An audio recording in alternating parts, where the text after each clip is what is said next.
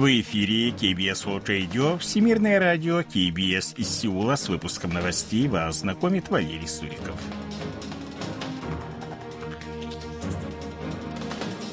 Основные темы этого выпуска действия межкорейского военного соглашения может быть приостановлено.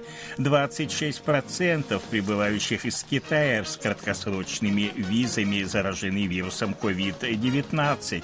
Меры реагирования на COVID должны быть обоснованы, заявляют в китайском МИДе.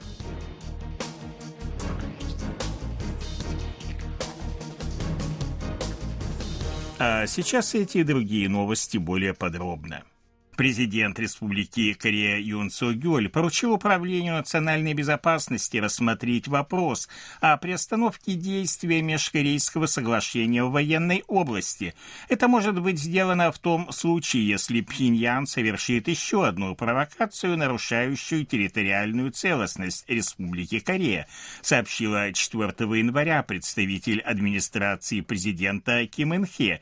По ее словам, глава государства приказал министру обороны создать подразделение беспилотных летательных аппаратов для проведения разведывательного патрулирования и радиоэлектронной борьбы, а также наладить производство малогабаритных беспилотников в течение года.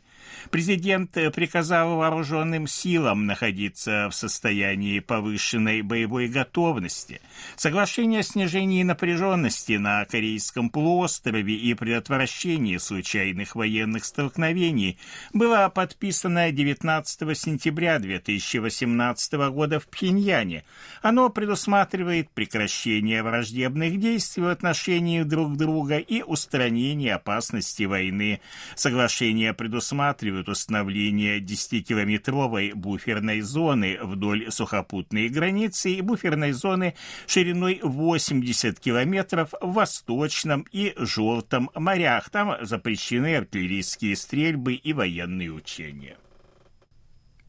Пока подход Пхеньяна к решению ядерной и ракетной проблем не изменится, США продолжат оказывать на него давление. Об этом сообщил 3 января на пресс-конференции представитель Госдепартамента Нед Прайс. Он напомнил о приверженности Вашингтона дипломатическим способом решения проблем. Неоднократные провокации Пхеньяна вместо участия в диалоге расцениваются как прискорбный факт. Подобные действия являются неуместными и в конечном итоге неразумными, отметил Нед Прайс. США сдержат свое обещание по защите союзников в Индо-Тихоокеанском регионе, подчеркнул он.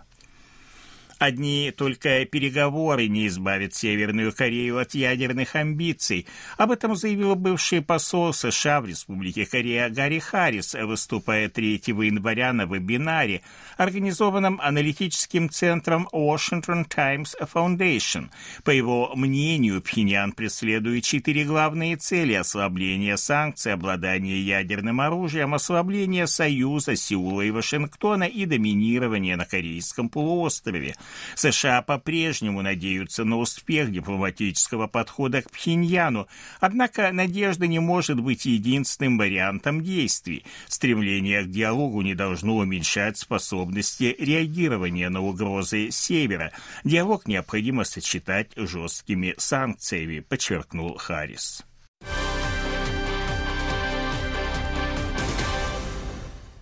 3 января из Китая в Республику Корея прибыли в общей сложности 1137 человек. По результатам ПЦР-теста, взятых в международном аэропорту Инчон у 281 иностранца с краткосрочными визами, у 73 из них подтверждено наличие коронавируса.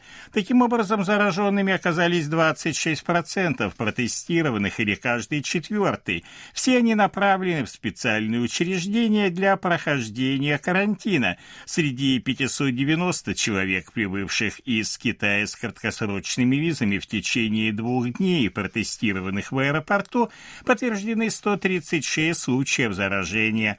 Совокупный положительный результат теста составил за два дня в среднем 22,7%.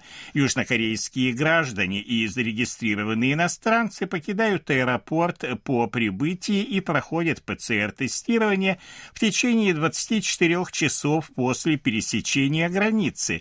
После включения в общую статистику результатов их тестов общее число завозных случаев инфекции из Китая может увеличиться – Меры реагирования на COVID-19 во всех странах должны быть научно обоснованными. Они не должны использоваться для политических манипуляций, дискриминации и не должны влиять на регулярные обмены между людьми и международное сотрудничество.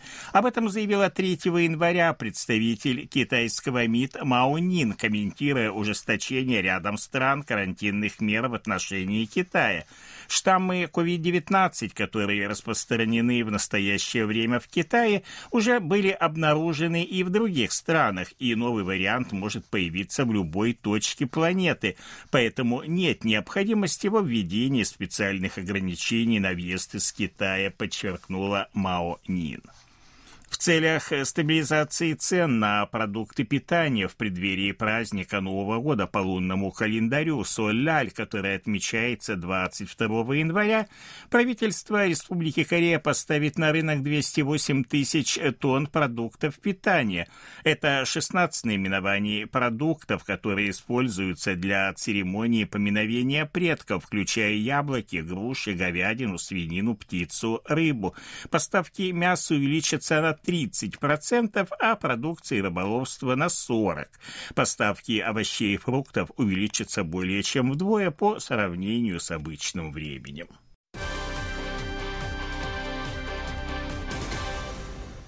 Как сообщили 4 января в Банке Кореи, в конце декабря прошлого года валютные резервы страны составили 423 миллиарда 160 миллионов долларов, на 7 миллиардов 60 миллионов больше, чем в предыдущем месяце. Валютные резервы растут два месяца подряд, поскольку ослабление доллара привело к росту стоимости активов, деноминированных в других валютах. В декабре курс доллара понизился на 2,8 0,8% по отношению к другим валютам, 87,4% южнокорейских валютных резервов составляют иностранные ценные бумаги, в частности, казначейские облигации США. В 2021 году экспорт южнокорейских культурных контентов достиг рекордного уровня 12 миллиардов 400 миллионов долларов. Как сообщили 4 января в Министерстве культуры, спорта и туризма, это на 4,4% больше, чем в 2020 году. Экспорт культурных контентов превышает экспорт бытовой техники, электромобилей и дисплеев. Общий доход оборот индустрии контентов в 2021 году составил 107 миллиардов долларов, что на 7,1% больше, чем в предыдущем году культурные реликвии, которые предположительно относятся к эпохе династии Корё, правившей с 918 по 1392 год, обнаружены на территории бывшего президентского комплекса Чонваде в центре Сеула. Как сообщили в Корейском управлении по охране культурного наследия, они обнаружили в общей сложности в восьми местах. Историки установили, что на месте Чонваде находился один из дворцов династии династии Корё, а позднее, в период династии Чосон, территория использовалась как задний сад дворца Кёнбокун. Среди обнаруженных реликвий куски глиняной посуды и черепица у основания ограды Чонваде найдены квадратные камни с вырезами на них китайскими иероглифами. о ситуации на бирже, валютном курсе и погоде.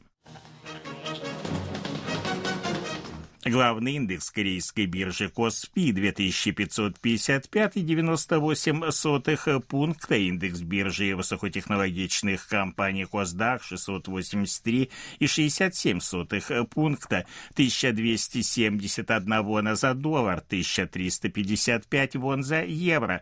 В Сеуле ночью до минус 9, а днем теплее до плюс 2 градусов.